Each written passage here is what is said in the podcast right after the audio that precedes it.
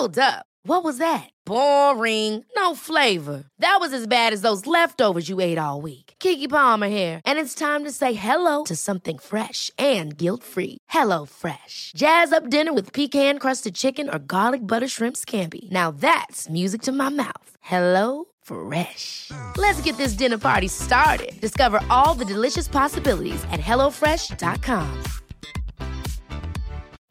Life is full of what-ifs, some awesome, like what if A I could fold your laundry? And some, well, less awesome, like what if you have unexpected medical costs? United Healthcare can help get you covered with Health Protector Guard fixed indemnity insurance plans. They supplement your primary plan to help you manage out-of-pocket costs. No deductibles, no enrollment periods, and especially no more what-ifs. Visit U H one dot com to find the Health Protector Guard plan for you.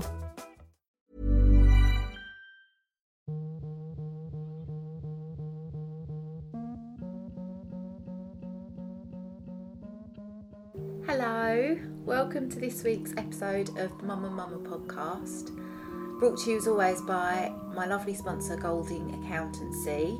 We are golding dot com. If you need an accountant, they are your people. How are you? If this is your first time listening to the Mum and Mama podcast, that's a hard thing to say, no. Hi, I'm Amy, I'm a single mum and I started this podcast to be something positive in the world of single parenting, because unfortunately we do seem to get a bit of a bad rap, but it isn't always the worst thing in the world to do it on your own. And I just wanted, if people were kind of thinking, oh maybe actually I'm really miserable, uh, half the amount of people I know that aren't happy in their relationships but can't imagine how hard it would be just doing it on your own. It isn't always the worst thing in the world, trust me. It, you've got to be happy. Life is too short to be miserable. Anyway, this week I've got the lovely Marcus Bronzy and Funk Butcher on from the How to Kill an Hour podcast. I've been friends with well, Funk Butcher. I've known him for, oh, we were trying to work it out. It's got to be fifteen years. It's probably closer to twenty years. Um, and Marcus, they do a tech podcast. And I wanted to get them on because they won a podcast award, because in twenty twenty they did an episode on Black Lives Matter, and um, they quite rightly won the best uh, podcast episode award for it, because it's absolutely amazing, and I do urge you to listen to it if you haven't already. So I wanted them to come on um, and chat to me obviously about what they do, about their episode, but also since then Funk has basically owned Twitter. The stuff that he's done on there, he's been blocked by so many arseholes, it's brilliant. But it's, you've got to check check out his Twitter. He he's he's the reason I am still on Twitter, to be honest. But yeah, they're um they're lovely. I hope you enjoy this chat, and I'll see you in a bit. Cool fact, a crocodile can't stick out its tongue. Also, you can get health insurance for a month or just under a year in some states. United Healthcare short-term insurance plans, underwritten by Golden Rule Insurance Company, offer flexible, budget-friendly coverage for you. Learn more at U H one dot com.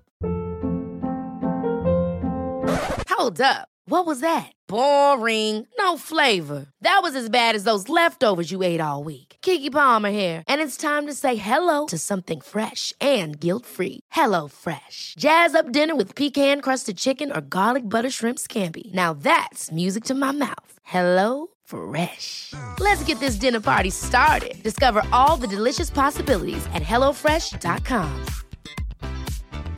Hi, I'm Daniel, founder of Pretty Litter. Did you know cats tend to hide symptoms of sickness and pain? I learned this the hard way after losing my cat, Gingy. So I created Pretty Litter, a health monitoring litter that helps detect early signs of illness by changing colors, saving you money and potentially your cat's life. Pretty Litter is veterinarian developed, and it's the easiest way to keep tabs on your fur baby's health right at home. Go to pretty litter dot com and use code ACAST for twenty percent off your first order and a free cat toy. Terms and conditions apply. See site for details.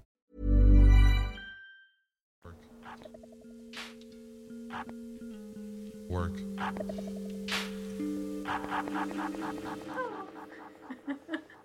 lot of Who taught you that trick? Like round of applause. Yeah. Pip did. Yeah, when I chat. recorded, I think when we recorded his, he was like, oh, we're just going to do a clap. And I was like, why'd you do that? And he was like, oh, because then you can marry up the vocals, like when you put them into... And I was like, oh, that's a good one. Yeah. So now I ask everyone to do it, but no one ever knows what I'm talking about. So you just got people going like that. Well done. Mm. No, I haven't done anything yet. The amount of people. And I always find it really funny, and they're like, why are you laughing? Anyway, today I'm very excited because I've been trying to get these two on the podcast for about a year, I think, now. But because they're the busiest men in the podcasting stroke Twitter world, it's taken bloody ages. It's Marcus Bronzy and Funk Butcher from How to Kill an Hour. Hello. Hello. Thank you for having I'm us. So I'm really excited, excited to get into it today. How to Kill an Hour. That's right. That's right. Good. Yeah. Were you shocked when you won? Or did you think they've got a... I was like, at last. I was like, at last. Yeah. At last, and reckon. No, no, it was always nice. No, all joking aside, it's always nice to be um, recognised amongst some of the best audio produced out there. Because I think some of the best radio is made over here in the U K, in the world. So to be in that yeah. conversation for podcasts and radio, and to even be nominated, I think, it, you know, Funk will tell you, I was really, really happy with just that. I was like, bruv, I, f- I felt like that was the win. I was like, yes, Funk. Yeah. yeah. So. How long have you been doing the podcast for? I think it started in twenty fifteen. Really? Um, oh wow! Yeah. So the original idea, it, it, it was, it was, it started floating around in, in twenty fifteen, mm. um, and it was, yeah, it's, it's it's been a long time. It's been a very, very, very, because very long you time. You were you were doing kids T V, weren't you? Were you? Yeah. So my background is like what you would call conventional presenting of that era, I'd say now, because the whole game's flipped on its head in five years. So I was doing a lot of of T V stuff. So I was doing children's B B C, a show called Techno Babble, which was about tech, because I was I was and am into tech and gadgets. Uh, prior to that, I was presenting on Capital Extra, uh, did loads of stuff over the schedule, and then prior to that, I was doing stuff on One Extra as well. Oh. He got bored of us.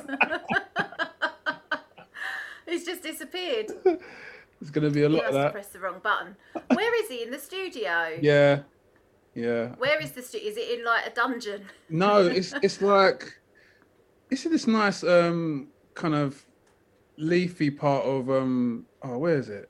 Like Labbrook Grove, but oh, okay. Like it's in a studio space, like a whole block. Yeah. yeah, yeah, yeah. Yeah, but um, I don't know. The Wi-Fi in there's a bit intermittent, so yeah. Right. I fucking hate Zoom. How are you? Why are you in Thaden Boys? Is this going into the final edit? What our best shit your internet is. I yep. know. I've just been I think it should about Funk's very intelligent son. Whoa. Which is very lovely. Just, I know where um, his son gets it from, doesn't he? No, his mum. I've had that joke already. Um, how old's your youngest one? How many you got? Three? Three. Three boys. Yeah. Yeah. So Zane just turned four. Yeah. Fucking hell. I know. I know. You remember when he was born, innit? Yeah. Yeah, yeah, yeah. Yeah. So he's he starts reception this year. Oh. Yeah, so he's he's gonna be with his other big brother. Yeah. yeah so it's good timing, but um yeah. Oh. Night nightmare, the school runs now. Like two different places. How, he'll get himself to school though, won't he? The eldest. Yeah, but I've got, I've got, train. I've got to do the trip with him a few times just to. Yeah, yeah, of course, yeah. Yeah. That's quite scary, actually. I don't know if I'd fancy Lola getting on a tube on her own. Yeah, yeah. I mean, she's got another year yet, but. Yeah. You don't think about all these things. I know, I know, I know. Schools and. Yeah, uh, it depends if you, other... if you've got good ones in your area. Yes, yeah. Yeah, because if not, then they probably got to do a bit of travelling, yeah. But uh, how old's your kid, Marcus? Thirteen. So yeah, we've done we've done all of that. So yeah, yeah. So I totally agree with you. But I think it's the way that the whole world shifted now. It's just I can't imagine what it's like from like for example from Funk's point of view, because it's not just the dangers of the tube or the dangers of public transport or what it's like being young and vulnerable now. There's the whole pandemic. Yeah. Flavor thrown on top of that as well, so can only imagine. Yeah. Like, yeah. Talking of tech, I was looking at, um, you know, Apple's released this new Apple Tag thing. What's that? I know, I know where Marcus knows I'll go. So basically, yeah, it's like, it's been marketed for um, if you lose your keys or if you lose your phone, there's like a little tag you can put on it. And yeah, yeah, yeah, yeah, yeah. It sends a signal if you lose it in the house, but it works via Bluetooth. Yeah. So I'm scrolling last night thinking, what if I could put it on my kids? So your kids are now sponsored by Apple, basically. Yeah. Send the transmission. That's like having Find Your iPhone turned on, though, isn't it? Yeah, so one hundred percent. Find them, but then it's if they turn it off. Yeah. Because that's what my mate's son did when he was out with his mates. He turned it off, yeah. He's like fourteen. And yeah. But the they, thing is, you know. Yeah, the thing is, like, their age, yeah, like, the fluency with technology, even if, even if like, you know, I call myself kind of tech savvy, gadget savvy, no, going to be nowhere near the level of learning that you have when you're fourteen. You'll be, whatever you do, they'll be like, yeah, no, I have to turn that off, hack it, send it, make it look like I'm at the park when instead I'm at my mate's yeah. house, whatever. Yeah, yeah. Load of, they teach me what to do on my phone. And it's like, yeah. I've had a phone since I was seventeen. I mean, I know obviously they've changed a great deal since then, but it's like, I, I yeah, it's brick. Scary how quick. Yeah, and they do coding at school. Yeah. I did have a brick. Yeah, I did have a brick on Orange. I was on Orange. I've still got the same number as well. Really? Oh, yeah. that's oh, you're you're part really? of the, the the few that still have the same number. Who, yeah. who, who bought Orange out? Who was it? One to one. No. No, that was. O two bought Orange, innit? I can't. I don't. Remember. Yeah, maybe. Yeah, yeah, they did. Yeah, because then I went over to O two. Yeah. Yeah. Yeah. yeah. God, that's all really. That Orange, Orange Wednesday, so the, the cinema thing. Yeah, yes, that was it. Yes. Well, who, well who, who remembers this one, right? So before before WhatsApp and all that, and it was text only. Once in a while, the network would mess up, and it'll be free text for everyone. It'll be like free text. Yeah. You get the text saying free text, and that's it. You'd be like texting all night long. Now, boy. So different now to be able to be so communicative. And also another thing about phones when it comes to like the youth as well, like I feel like, I don't know, a lot of people say that, oh, there's so much technology around, but I feel kind of grateful now that phones are kind of a given. Do you know what I mean? They're not a big deal. Like I felt like having a phone yeah. before was like high pressure, having a mobile yeah. phone, but now it's just like whatever. And I kind of like that about tech. I feel like it's not as um nickable as well. Do you know what I mean? I feel like phones are just like whatever. Yeah, oh, I mean, no. They're still a bit. They're still quite valuable. I mean, but uh, yeah, back yeah. in the day, it did used yeah. to feel yeah. like you're walking around with gold bullion in your pocket. But the yeah. new iPhone costs more than my laptop did. I got my MacBook last year, and the new yeah. iPhone is more expensive than my MacBook. Really? Yeah. What, twelve? Yeah, I guess so. Okay. They're over a grand. Yeah, yeah, yeah, yeah, yeah. yeah. It's like, it's crazy. Yeah. Anyway. It is. Anyway. It is. Yeah, so, yeah, yeah, no, yeah. Kids T V presenter. Right, so, so children's how did you television. Get did you go to like drama school and stuff? Do you know what? I actually did. I studied media, and okay. my intention was to be a producer, someone who was behind the camera. Yeah, yeah. And um, what actually happened was is is I, I I went to university outside of London, and I ended up doing flyering for a nightclub. For a bit of money, because I thought, you know, give me a bit of extra drinks money, whatever, going out money. And I made sure I did it for the nightclub in the area that played the music that I liked. So it was R and B, garage at the time. And then I think word started to spread that some people had seen me like doing gigs in London, or like Funk, Funk, remember this one, we like bumped into each other in Ayia Napa and stuff like that as well. So word spread back to the club, and the the, the university that I went to to kind of like do production with, everyone around me was like, well, if you can D J, you might as well D J. If you can host, you might as well host. And there's another long story that I won't get into today, but I ended up, you know, earning, earning my money at university by DJing, and then heading straight to the library or straight to lectures after the after party, and then getting like my naps in in the afternoon. So I was always known as the sleepy kid at uni when I was in lectures. Like people, some, I think one lecturer used to say I used to come in, plump up my pages and just fall asleep for two hours straight. But I was like, no, I must be learning something though, because I'm, I'm doing all right. But um, so, yeah, after uni, I was really interested in creating content. And I was just like, if no one's going to, I wasn't really sure what I wanted to do or how to get into the industry. So I just started writing pilot content. And long okay. story short, one of the pilots I wrote was for a tech show that was for younger people. And that got its hand, that ended up over at, at the guys at Salford whilst I was doing my presenting at, at B B C Radio one, Extra, Radio one and, and Capital Extra. And they were like, well, we've actually got a techie idea that's very similar. You seem like you know what you're doing. Do you want to come up and do a screen test? Did a screen test, put on my brightest, you know, C B B C T-shirt that I had, my cleanest, you know, shaven face, went up there and, and presented it. And yeah, ended up getting, I think it's three seasons of a show called Techno Babble. Um, and it was like a great way for me to get into kind of the tech industry as a presenter and also kind of just see how T V works from a presenting point of view and also from a production point of view as well. So that's how I yeah. got into the C B B C stuff. Yeah. And then so how did the idea for the podcast come around then? Because were podcasts that big then? I can't really remember when podcasts start. It was Ricky Gervais, wasn't it? And Carl Pilkington. So yeah, I, I think... I running t- around Vicky Park. Listening. yeah, that's it. So I think they were ahead the of the game. Two times right? I did it in my life. Whatever, Missus Half Marathon out here. I didn't do it. I've hurt me bloody ankle. I've got to do it this weekend. Okay, all right, all right. Well, best of luck for that. So hopefully by the time you're listening to this... this half marathon would have I been done. Done it by then. yeah, yeah. If not, oh we'll just God. wheel you around on a little cart. But um, yeah, I'll, I'll be honest with you now, because enough water's gone under the bridge. I was really frustrated with radio at the time, if I'm honest. Uh, yeah. I loved, I love what radio is about, and I still love it now. And I love all the commercial stations and all of the the um, you know, public broadcasting stations that we have out there. But I was very hyper aware of this thing called Spotify, and it having this algorithm that we have a lot better of an understanding of it now. But this, I was like, this algorithm can pick songs that I like. It can pick songs that you like. It can pick songs that Funk like. Probably better than I could pick them for Funk. Probably better than I could pick them for you, or we could pick them for each other. And then you got this music team on a radio station who are a group of people, and they have to pick songs that millions of people like. It's a really big challenge. So I was like, whilst there's going to be this shift that I could see coming, wh- where is there still an area where content can be made for yourself? And sorry if I'm breaking up a bit, but um, uh, there's uh, you know, I got to, got to a point where I was like, where can content be made where um.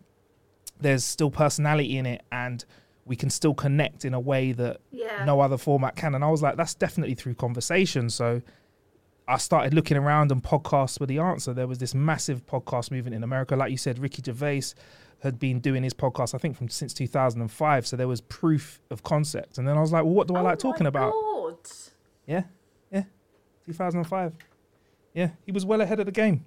Uh, so I was just like, I like tech, so let's have a conversation yeah. about technology. And, and, you know, I think that's the whole essence of How to Kill an Hour, is not necessarily us just geeking out about numbers and megabytes and megapixels. But, you know, it's it's kind of like, how does technology integrate itself into our day-to-day life? So the way me and Funk talk about it, it's like, you know, Funk will tell you, innit? He'll be like, oh, I tried out this pair of headphones. They sounded good because of this. They they worked well. They, you know, whereas Funk knows about frequencies yeah. and what's that thing called in music, Funk, where you make the, the you do it in your songs all the time, where like the, the bass line sounds good, but the beat still punches through it. What's it called? That the well, name side, for it. Side, side, chain, side chain. That's it. Side chain. So I don't know what that is, but side chain and stuff like that. But Funk will explain it in a way that makes sense. Do you know what I mean? So how did you two get together then? Did you know each other from just being around clubs and stuff? Yeah, I mean, we've we've known each other obviously because uh, the kind of the D J circuit, especially in the yeah. U K, is like, it's pretty small. It's yeah. it's really, you're bumping into each other like a couple times in the week, on the weekends, or you're. Um, I mean, this is kind of before social media is like a, a big part of a D J's kind of infrastructure, so.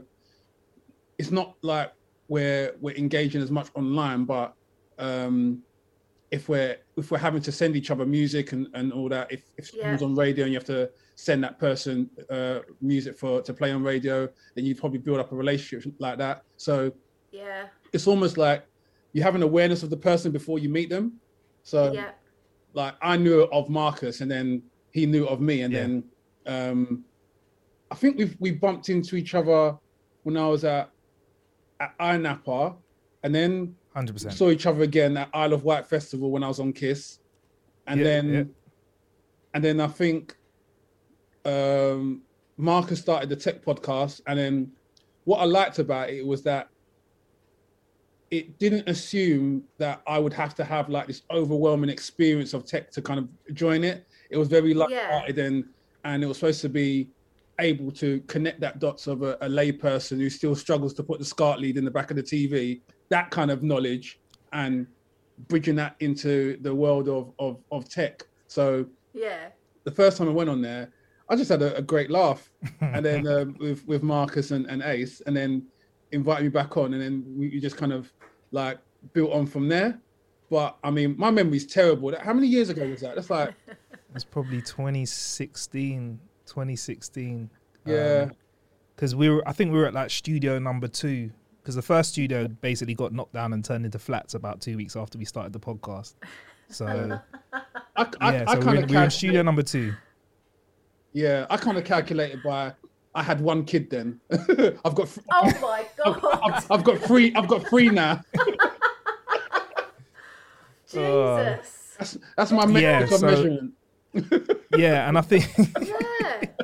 And I think when, like, like you said, Frank, I just want to second that. When you came on the podcast, it was like there was just the chemistry and energy and, and level of fun that we had. Yeah. Where it was just like we, we need to keep doing this. We need to we need to keep coming together. And like, you know, what's fun is that as well as being able to just talk freely about tech, we've had real control over the editorial over the years. So we've been able to go in directions that kind of stray outside of technology. Yeah. Or kind of a, a digressions, but I think it's not taken away from the show or our core listenership. It's definitely brought, you know, more to the table. I mean, for example, you know, a big standout episode that we had with some clips in it that really, I'd say, had impact before summer of twenty twenty, actually, was when we had Cammy on the show in twenty nineteen. Um, and we had a real in-depth conversation with him about a little bit about technology, Uh, a little bit about his music, and then we spoke about his experience as a black footballer. And what he said to us, and I just remember f- I thinking, geez, he was like, I've been doing this since the late seventies. So I think it, it, it led into a direction where I think Frank asked some fabulous questions where we just spoke about how football has changed and how, what hasn't changed with regards to racism in football. Yeah. Um, and it made for probably some of the... It was some. It was one of the most interesting, uh, I'd say, kind of a, a points of view, because he's, you know, he's been in the game for forty years. Wow. So that was a, that, and that's and that's really important for us as a show. We can be fun and jovial, but then we can also, you know, have a guest on and have a conversation with them that I don't think anyone else could have. So that's a super important thing yeah. about How to Kill an Hour, is that like there's freedom to kind of take it in a direction. And Funk will always say to me like, oh, I've got a couple of questions here that I think these will be good questions for this guest, or this will be good questions for that guest and stuff. And, you know, you never fail to to deliver, Funk, when it comes to that kind of stuff. He's always got something good to say. Or, um, he has, when, he has. Yeah, or tweet. We'll get into that. um, well, I listened to your award-winning episode, and a lot of things really stuck out to me, which I can't remember now because my memory's so bad. But I was listening to it when I was running, and you do always say really good things, Funk, like not to take anything away from anyone else, but you always make me think, oh God, yeah. But the one thing that someone said was that it's like when you're a black person going into a scenario, mm-hmm. you're kind of pitted against each other. Yeah. Do you know what I mean? And I was like, that's how women feel as well. Uh, Not to yeah. take anything away, yeah, but yeah, yeah. I, I was like, yeah, I know that, because yeah. you do feel like when you're the only one, yeah. or like one of many few, you're then kind of, and it's weird because it's not, you're not told like you need to be wary of that person or you need to kind of fight against them, but that's how you're made to feel. Yeah. Do you know what I mean? By the kind of powers that be or whatever. But I was like, yes. Yeah.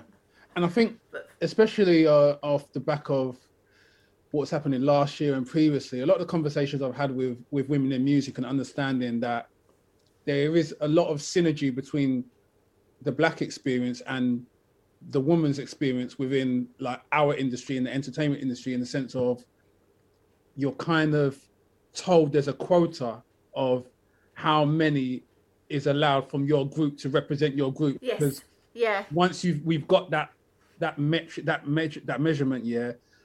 the company, the organization can turn outwards and be like, yeah, we've got these people. Yeah, yeah. They're here. look, let's bring them all out. One, two, three, four, you yeah. count. Yep. All right. And if we're really good, they all come in a variation of colours, like uh, like, oh, yeah. like like Benetton. Like, uh, get the Benetton out, yeah. yeah. So you, you kind of have an awareness of, like, even in that regard, the range is limited because yeah. there's only, I mean, there's fifty percent of the population of the world is is female, kind of thing. And if an organisation isn't thinking in that regard and they're just thinking of ticking that box or ticking that quota in the same way they would they would do when it comes to diversity and race, then the range is always stifled.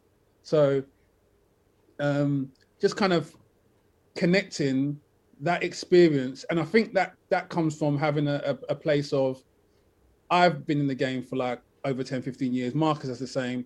And even yourself, Amy, you, you know about the music industry as well yourself, and kind of having that understanding when you talk to someone on that regard. I think, especially when it comes to speaking to, to people like Cammy, or when we spoke to um, um, um, Jazzy Jeff, Jeff, yeah, yeah, because he knew he was talking to other people who had an experience of the music industry, and he's not talking to a layperson. He could, he could drop subtle nuances that we would pick up very quickly, and the same with Cammy, kind of thing. So it helps the flow of conversation when you're kind of in that space of, like, I mean, because generally speaking, if you put a, a like quote unquote celeb in the room with someone who doesn't work in that field, they're just going to look at it through rose tinted glasses. Oh my God, you're so lucky. Yeah. To, you know what I mean? Whereas we know that there's a lot of difficulty, there's a lot of biting your tongue, there's a lot of all that stuff involved in it that the general person won't see, because they see that, oh, you're so lucky to be doing that job that you love and get paid for it. Oh, you're you're so fortunate and da da da. Yeah. So having those conversations in a in a surrounding where the, the, the message is picked up immediately, it kind of helps the flow.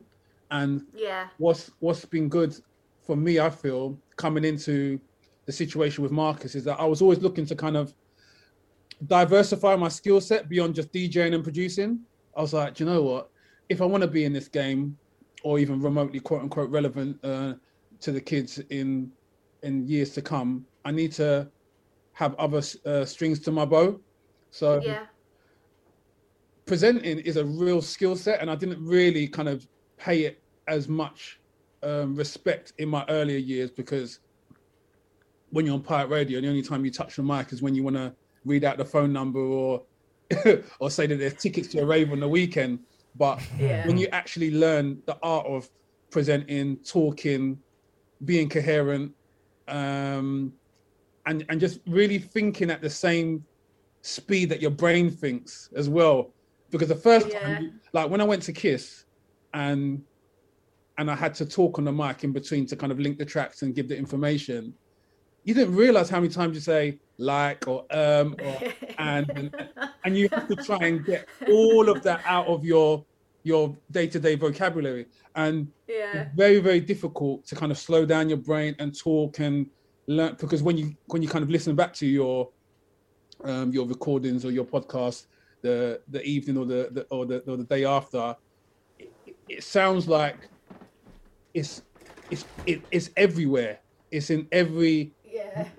every time you talk, the ands or the ums or the or so on and so forth. So being in that setting with Marcus, it allowed me to kind of grow in that skill set and be a lot more professional and a, a bit more confident in that arena. How do you do that? Because I say um all the time, and I can hear myself doing it, but not until it's after I've done it. And it's like, how do you stop yourself from doing that? You know, the weirdest thing is, yeah, I don't think it's like, see, I just done it then.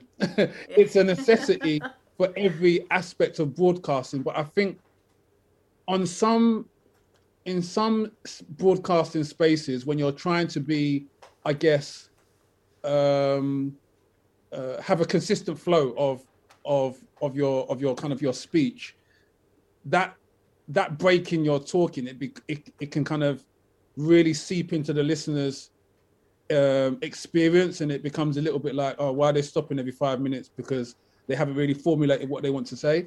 And then in other spaces, um, if you're listening to like a, a podcast, which is kind of got a very informal setting. It's at the pub or it's in the, like, it's between friends. Then you can kind of have that nature of, it's supposed to create the environment that they know each other and they're, they're talking in a, in a way where, um, like where, where the fly on the wall, so to speak. So you can yeah. get away with having that style of conversation, but it is good to have both, because there's certain times I've subconsciously um, said to myself, I'm not ready for, because Channel four yeah. might have seen a tweet, or um, um, uh, B B C Two might have seen a tweet and they said, oh, I want to, we need to come on the news and talk. And I'm like, mm, nah, I'm not ready. Just because of the way I feel, yeah, how it would come across in, in my ability to kind of be coherent yeah. and, and fluid and so on and so forth. So I'll I'll come back to you when I when I sound yeah. more like more like James O'Brien kind of thing. So let's talk about your um, groundbreaking Twitter experience over the last year. So firstly, new, new, new, new, know, new, your, how do, here we go. You've always been D J, producer, house music. Yeah. What, how did you get into it all? You've been doing it from, how long have I known you? I was trying to figure this out today, actually. Because when, did you used to come to Forward, or did I meet you at Rinse? Both. I played Both. I played at Forward and I met you at Rinse. You did play at Forward? Yeah. Yes, you did play at Forward. Yeah. yeah. Um, so it's been, what, fifteen years? Yeah, yeah, yeah, yeah. Yeah, before when I you did, didn't have any kids. Yeah, exactly. Childless, yeah. Yeah, good old days. So... um yeah I think I've come up through the the whole um the, the, the kind of the whole normal narrative of pirate radio into more commercial radio streams and so on and so forth, but at that time we're we're like I don't know um early twenties kind of thing, late teens, and we're and we're doing this pirate radio thing, but there's no set of there's no plan there's no sort of This is this is what you do in your early part of your career. That's when you take it to this part of the career, and then as you go on, how you retire, the kind of yeah. skill sets that you need to have. There's no model, there's no structure for it. So yeah. when you're kind of doing the whole DJing experience, you have to be very fortunate to kind of lock on to those individuals in the industry who have something that you kind of can enhance you, like, oh, they've got good business acumen, or I like the way they talk, or oh, he runs a label, or you know what I mean? So you, I didn't start off as a producer. So I started off as a D J, and I felt like I needed to become a producer, or I needed to own a record label to kind of give myself an edge over the market, because yeah. at every point within the kind of the U K music scene, everything gets saturated. Then you get to a point where Uh, I think it happens with most D Js, and, and Marcus can attest to it with the radio. You become a, a bit disillusioned with the mm. industry that you're part of. It's, it's not giving you back what you, you feel like you had in the beginning. Yeah. So I've always been someone who's kind of been like quite vocal and, and, and what about the things that I've seen in the music industry. And then that's how I've been able to use my, my social media, because for me, and it's different. Some people use social media to market what they already do, but I yeah. I see social media to for you to see a, a side of me that you may not be able to see if you play a record.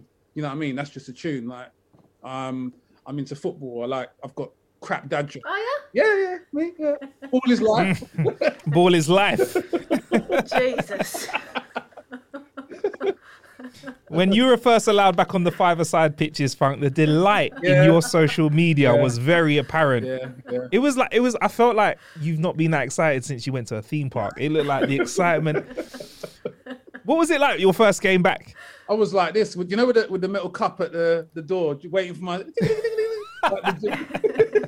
waiting to be let out. Yeah, but um, it's um that.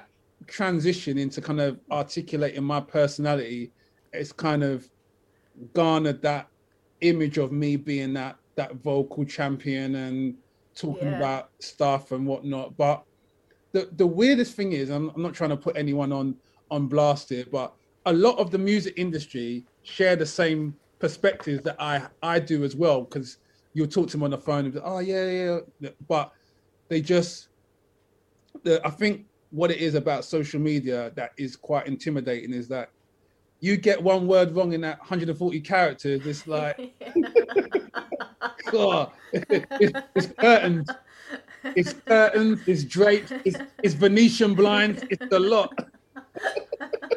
So someone said to me like last year, he says, ah, oh, I think it's you, Marcus, because Funk, you've clocked Twitter. And I was like, yeah, it was. Like it was a video game. Like, yeah. I, I, I'm, I'm, I've been able to condense my larger thoughts into small bite-sized things and they just fire out. Some of them are very random. Some of them make sense and I link them all in a thread. And yeah, that's, so that's how I've been able to engage with people. And that kind of led on to that Mixmag magazine. And the thing with that Mixmag magazine is that you, you know you're onto something when you just say something and it starts getting the retweets because it's clearly things that as a as a community, other people are thinking, but they haven't yeah. thought to kind of put out there. So, so come on then, tell us tell us about your quest to make the world a better place, oh. Which you're smashing. Yeah, I mean, I just I think for me, I, like when people meet me, they probably have a perception before meeting me that I'm going to be this really serious. Like, don't say that, don't do that. I'm very lighthearted. I'm, I'm, I'm a, I'm a clown at best. I'm, a, I'm. But I think you can have both worlds where you do, you're doing the right thing, and you can have a laugh. I don't think yeah. you have to be really like a, like a, um, like a suit, like really rigid and, and, and, and not understanding the, um, the kind of the grey areas of, of, of life, kind of thing. It's we. I have a, I have a very Um, comprehensive understanding that the world isn't black and white, but when people meet me, they're a bit shocked, like, oh, what? Yeah, you can have a laugh, you can, yeah, but the way I come across on this this kind of this battle charge of don't do this, don't do that, kind of, that, I think they're getting misconstrued. But I feel like you have to be able to do both. You have to be yeah. able to kind of um, affect the change in the in the parts of the industry that have been wrong for years, and such as the the treatment of of black professionals or the treatment of women and so on and so forth. Yeah. And you can enjoy yourself at the same time, kind of thing. You yeah. can do both. But um, it's, it's um, I think my humor and my take on it has probably been, been the key to kind of take it a little bit further where it doesn't appear as it's full on in your face, too preachy. Kind yeah. of. So I think that's probably to um, uh, uh, uh, my benefit, but we'll see where it goes, really. Yeah. So what happened with Mixmag? So the Mixmag situation was me looking at things which I've always felt with the music industry and the music industry infrastructure where, I mean, you know, Amy, you've been in and around so many talented black uh, producers and so on and so forth. And yeah. what they're able to do in the industry as opposed to some of the, the white artists in the industry is very different. So yeah. it's it's the way the industry has been, has been, I guess, designed at a stage, and then what's happened is that it's probably carried on for so long, it's just become convention. Do you know what I mean? Yeah.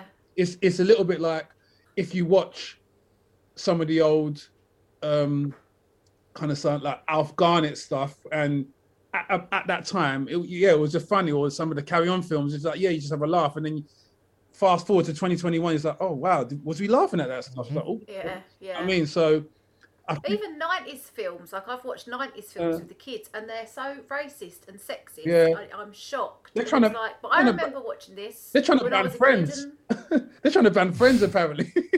Really? Yeah, I don't know. I mean, it's like some of it I agree with. Some of it is is a case of yeah, it's a bit political correctness gone mad. But who am I to talk? At, at some stage. Everyone is going to be offended by everything, but I yeah. think with common sense, you can begin to say see that some things obviously take more priority than others.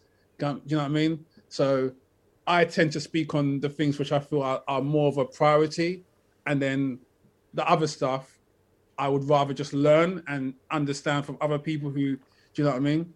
So when I put out those tweets, it was more a case of like getting the industry to switch on and be like, okay, cool. I was just asking open-ended questions, not accusing anyone of anything. So what what were you asking? So I was basically saying that the first one I, I put up, which is the one which kind of led to Annie Mac and, and Caitlin Moran kind of retweeting, was saying that how come um, black um, black women in house music had Sun Records but had never been seen in the videos or credited in the artwork, yeah. or and and I just left it like that, and yeah. and I kind of built the case through my threads, but I didn't kind of say it's this one, it's this one, it's this one. I allowed people to kind of formulate their own opinions, and that's yeah. how I feel.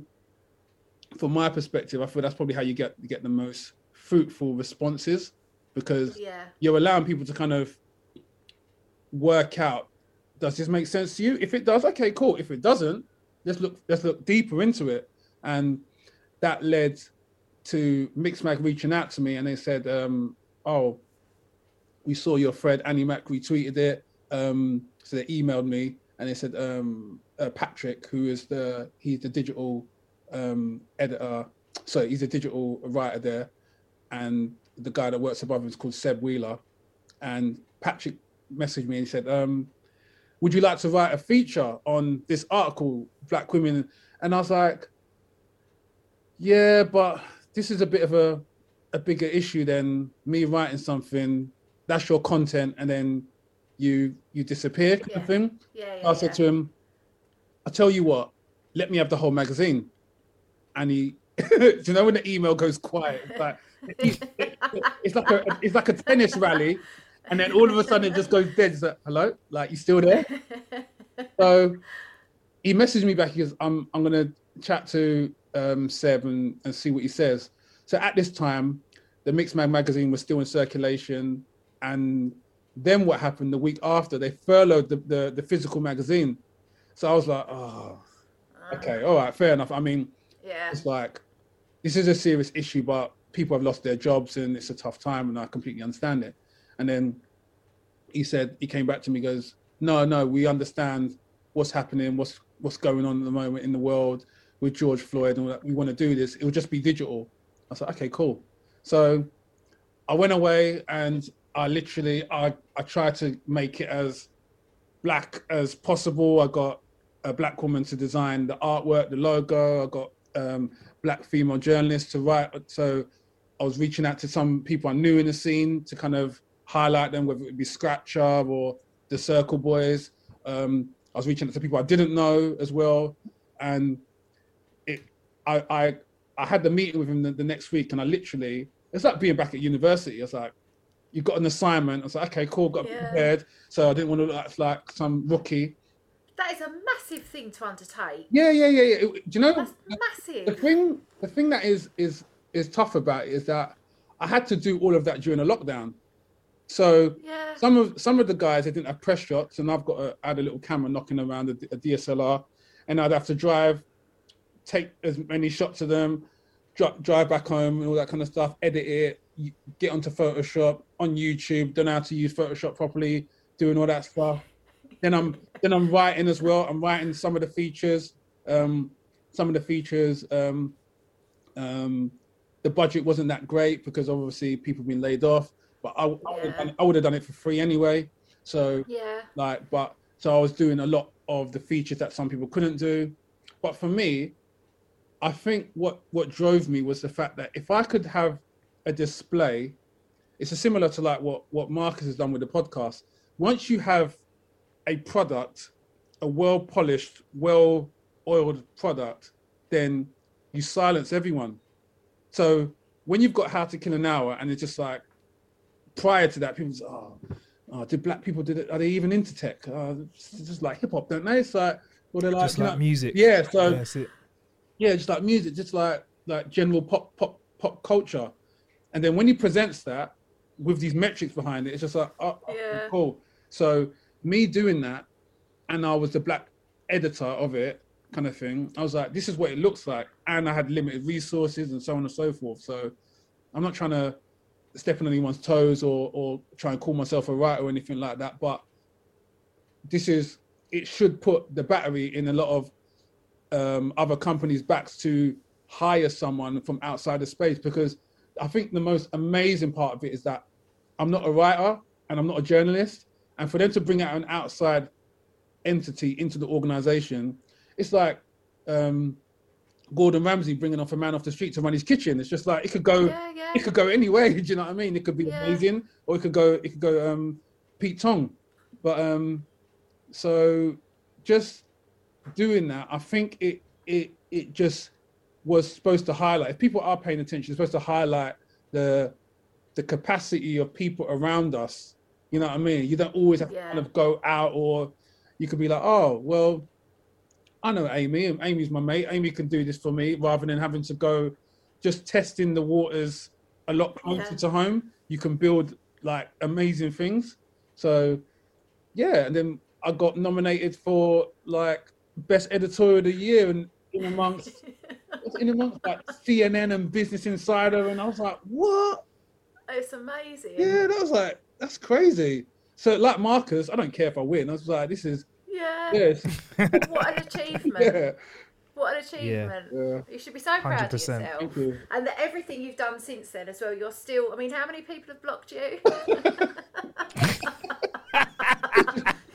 is, that, yeah, yeah. Isn't that isn't that the best, that's the best metric Did you can have on Twitter, isn't it? Is how yeah, many yeah. people have blocked you. Yeah. Yeah, just, best, just get that yes. on a t-shirt. Penis blocked me. Yeah.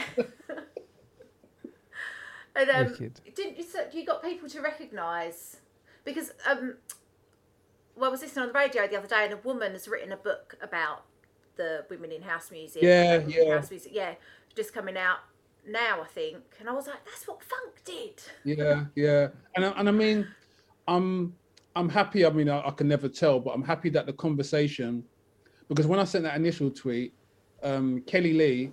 Um, It's an amazing house singer, and she's done loads of tracks for uh, Duke Dumont and Jax Jones and, and so on and so forth. And her situation, it kind of resonated with her of she's got number one records, but nobody yeah. knew her name. And yeah. a Guardian article got written off of the tweet that I wrote, and it was just like like a fireworks got, got yeah. off in all different directions. And I like that fact that it made a lot of people's other conversations away from what I was doing. It made it a little bit easier.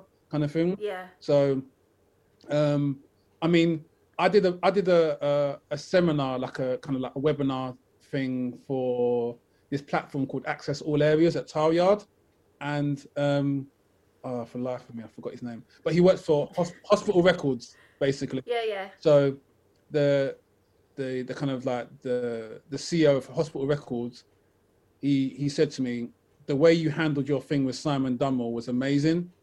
Like the way you you were able to kind of hold them accountable, but in a way which is a, was quite respectful and tactful kind of thing. I really enjoyed that, and I felt like that encouraged me to learn a bit more. And I was like, yeah.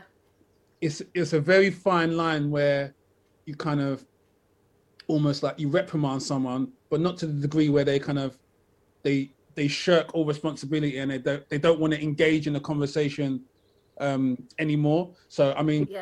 credit to Simon anyway. It was probably a very difficult thing. Well, the aim is to get people to realise mm. what they've done and yeah. change their behaviour, isn't yeah. it? You don't yeah. just want to attack people no. so they just disappear and exactly. you know, you want to get them to think about it. Yeah, yeah. So getting him to do that, and even eat like when I I did the the documentary for um it was supposed to be for B B C Three on the the women and, and they who've been abused in the music industry, the untold stories, when I was on yeah. that. Um, having my face on that documentary was probably just a way to kind of encourage more men to kind of stand alongside the women in that space and all that kind of stuff. So yeah. a lot of it is just to identify what what my role is in the, I guess, the wider music community. Not that it's a big thing, but if it's, I can set off a ripple effect yeah. and what that butterfly effect can grow into, then yeah, I think sometimes the perspective of change that I've noticed from an online perspective is that you've got to do this big, I don't know, go to the third world country and build like, I don't know, like a giant house. Do you know what I mean? Something grand, and it doesn't have to, yeah. you can start local and start to build out from that perspective kind of thing. And I think that's more important, changing your surrounds, like the little changes that you make every day, then affect other things, don't they? Yeah, yeah. Yeah, what they say, charity starts at home, don't they? Yeah. Yeah. You come do me washing up if you want. Now you're local. I, I bring my marigolds. Yeah. So what's next with the podcast? I think, I think for us, it's definitely world got domination. To be yeah. yeah, world domination. I think more yeah, awards. World tour, yeah. more awards. Do you know what? I, th- I think what would be really nice is to is to get on the road a bit more. So something that we've experimented with over the years is is taking the format to visual areas, not just recording the podcast, but creating bits of content. So for example, where did we go in Europe, Funk? I can't remember, for that Star Wars thing where he's doing the Star Wars drones. Uh, oh, wow. I want to say Belgium, I think.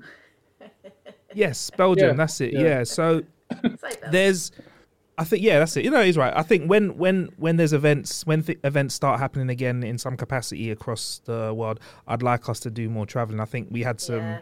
Some real fun times just getting on the road, meeting up with other people who are creating content in other parts of the world, um, and also teaming up with other other brands as well. I think Ubisoft done something, which is Black Gamer Pros, uh, which is a movement that they've created where they've actually, it's it's another example of what Mixmag done with Funk. They've given some people access to their resources and they've enabled them to create a support structure to help encourage people to get involved in gaming or technology yeah. or kind of any editorial output in that area.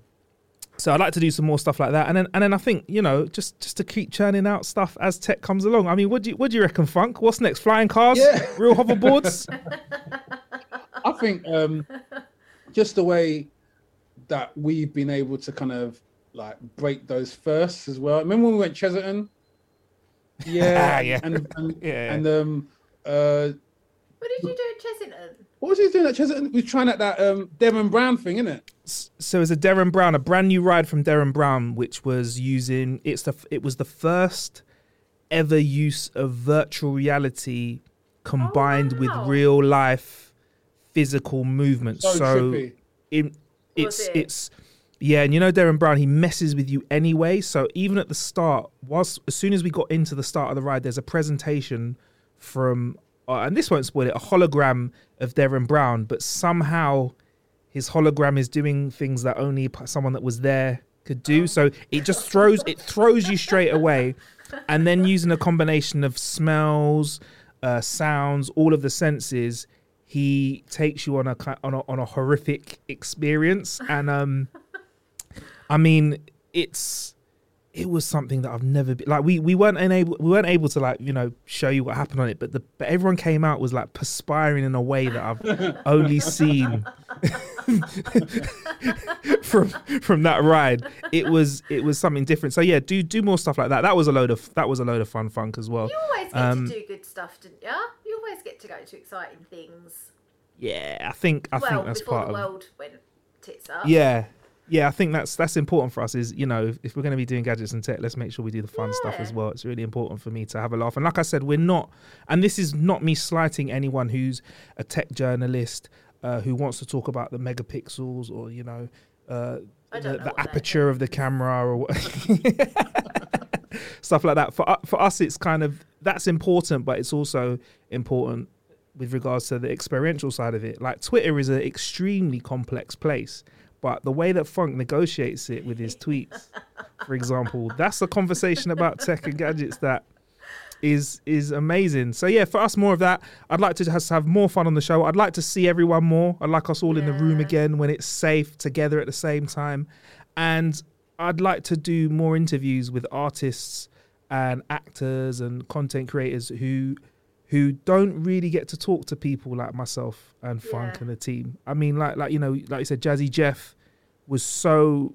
It it felt like it was almost a breath of fresh yeah. air for him to be in a room with two people who were, you know, knowledgeable, asking the right questions, but also, you know, he was more comfortable with... Because I feel like a lot of the time when people get carted around to do press, it's it's sometimes with journalists that, you know, they maybe they've got a busy day... Maybe they've been assigned it, but we've got passion for all of the guests that we have.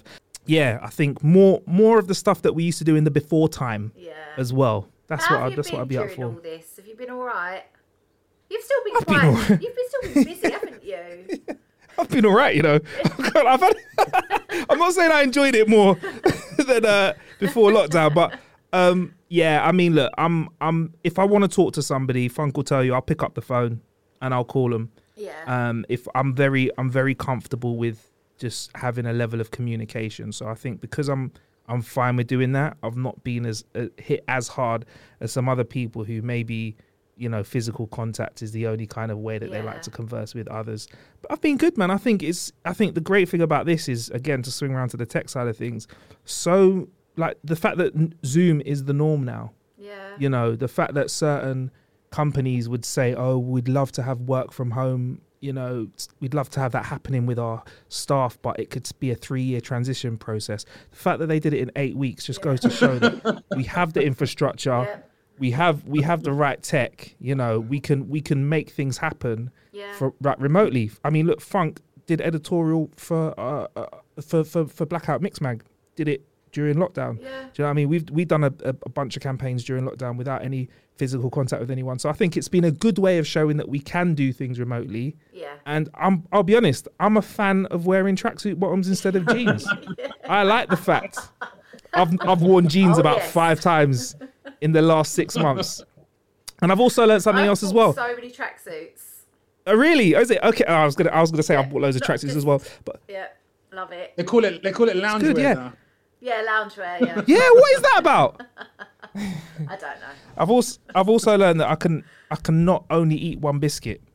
Uh, I've learned that lesson too. Actually, you know what, Funk? Biscuits or chocolate for twenty-seven days. Really? Wow. Wow. Because I've eaten so much over lockdown. I was like, I need to, because I can't eat one packet of biscuits. I'm like two packets of biscuits. So, yeah. That's class. That's class. But yeah. Didn't your son ask for a biscuit when you were on live radio or T V, Funk? Yeah. What, what, oh, my goodness. Yeah. I was on, um, who was I talking to? Uh, B B C Five Live. Yeah, and um, my, my youngest Zane walked in and he asked for a biscuit as I'm on there, live on there. I was like, oh my word. That's been so cute yeah. though, with all the news presenters and everything, with their kids have run in or their cats, or it has yeah. been nice to see like a human side. To yeah, yeah. It is, people. one hundred percent. I mean, yeah. I mean, it doesn't harm anyone. If the cat runs around in the background, you're like, oh yeah, it's a cat. Do you know what I mean? It's cool. It's cool. But yeah, so for us, I just I also want more people to be creating content. One thing that's been amazing over the last year or so is we've seen so many new podcasts, so many yes. new YouTube channels, so many new streamers, and I'm here for it. Like a lot yeah. of people go, oh, you know, do you not feel like there's a sense of competition? I'm like, nah, nah, not at all. The same way there are areas. Oh, there we go. On on cue. Yeah. We've got one of the kids popping in. But uh, there we go. So in the same way that, you know, when you have an area in, in, in we, everyone has an area where there's loads of restaurants, you find that the more that there are people around, or the more that, more that you have going on, the more that it attracts customers. Do you know what I mean? Yeah. You know, when you have a curry mile with ten curry shops, they're all busy mm. yeah. all the yeah. time. Mm. Yeah. So I, I'm like, I'm here for it. And, you know, if yeah. anyone wants any advice on podcasts or any content creation, I'm I'm here to deliver it, you know. That's I, I, want, I want more people doing this. I'll I want more people having control number. Of that editorial. Maybe not that, but uh you know. Oh, thank you so much no for problem. Coming on yeah, finally. Yeah, sorry it took so long, yeah. No, that's honestly, you've been doing better things. As much as I love talking to you, you're trying to save the world. It's amazing. What what what's next on your agenda? Who are you going for next? let, me, let me get my book out. Prime Minister. Yeah. Prime Minister. Oh, God, I love that. Has he blocked you yet? Do you know I was chatting to um, Keir Starmer the other week, actually? So. Oh, yeah. yeah. Didn't Jeremy Corbyn follow you? I, I DJed for Jeremy Corbyn. Oh, my God. I DJed for him when they had the... the Labour rally in Glasgow. They paid for, yeah. paid your expenses. Yeah, yeah. yeah. Get, get caught up in one of those cash for cash for questions yeah. scandals.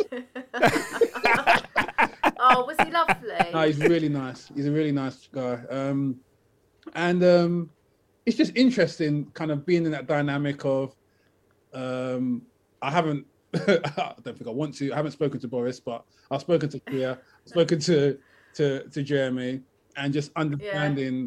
what I pick up from their energy and what the press picks up, says about them is very yes. interesting. Yeah.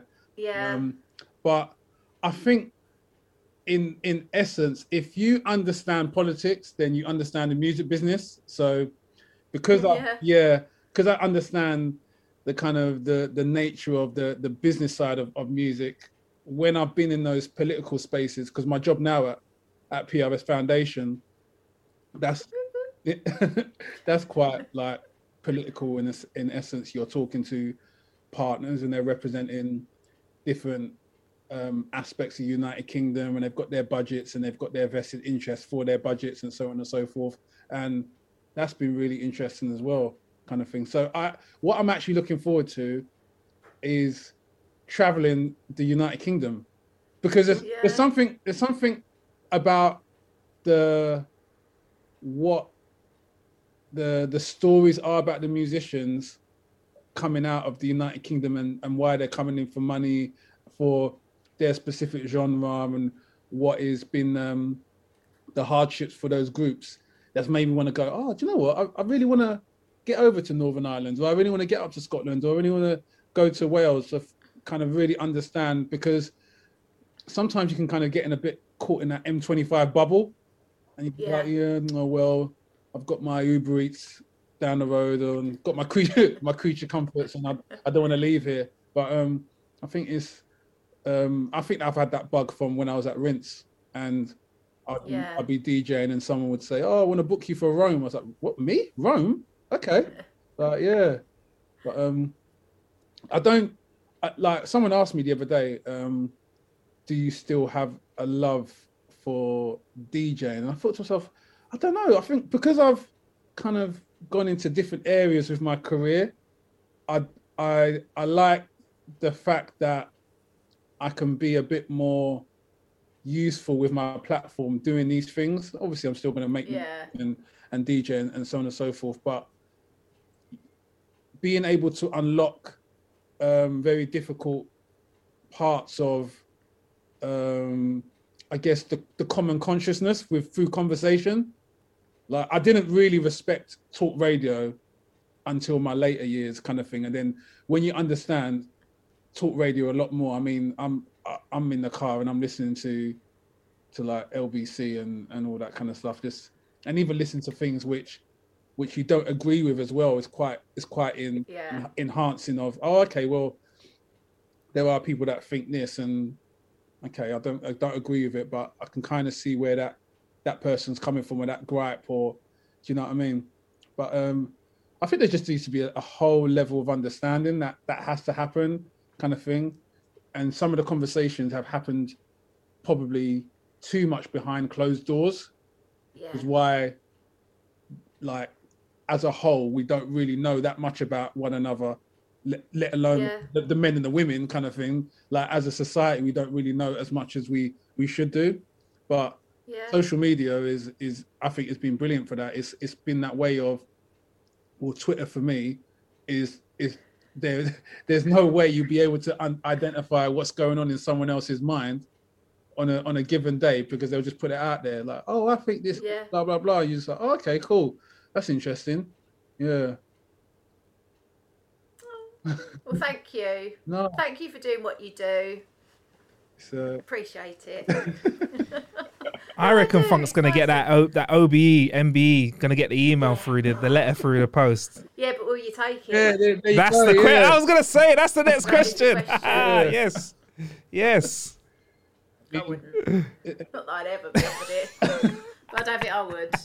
It's all a bit weird, isn't it? Yeah, I mean, it is, it's weird, it is. isn't it? It's, yeah, it's weird as to whether or not you think to yourself, do you define the award, or does the award define you, kind of thing? Yeah, I don't. Yeah. yeah. I suppose it's what it leads to, isn't it? Yeah, yeah. Secret handshakes and. Yes. Oh God. Blindfolds. Yeah, exactly.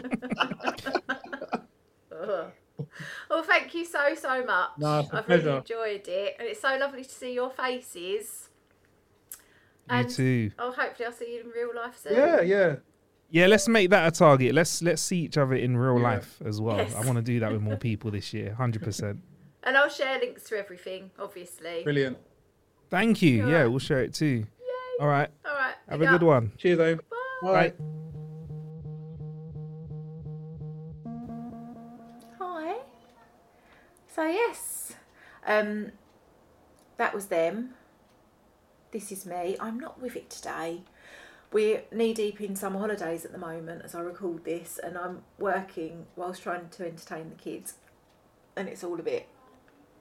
We're going away, so I need to kind of get everything done before we go away. It's one of them ones, and I'm all a bit...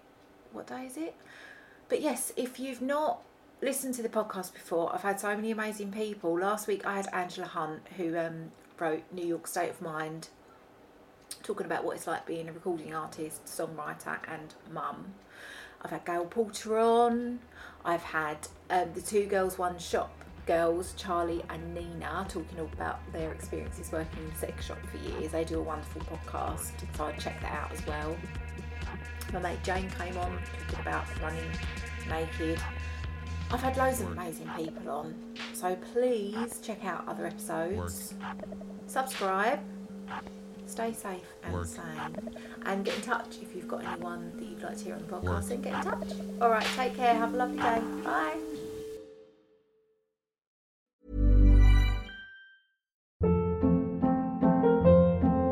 Hold up. What was that? Boring. No flavor. That was as bad as those leftovers you ate all week. Keke Palmer here. And it's time to say hello to something fresh and guilt-free. Hello Fresh. Jazz up dinner with pecan-crusted chicken or garlic butter shrimp scampi. Now that's music to my mouth. Hello Fresh. Let's get this dinner party started. Discover all the delicious possibilities at hello fresh dot com.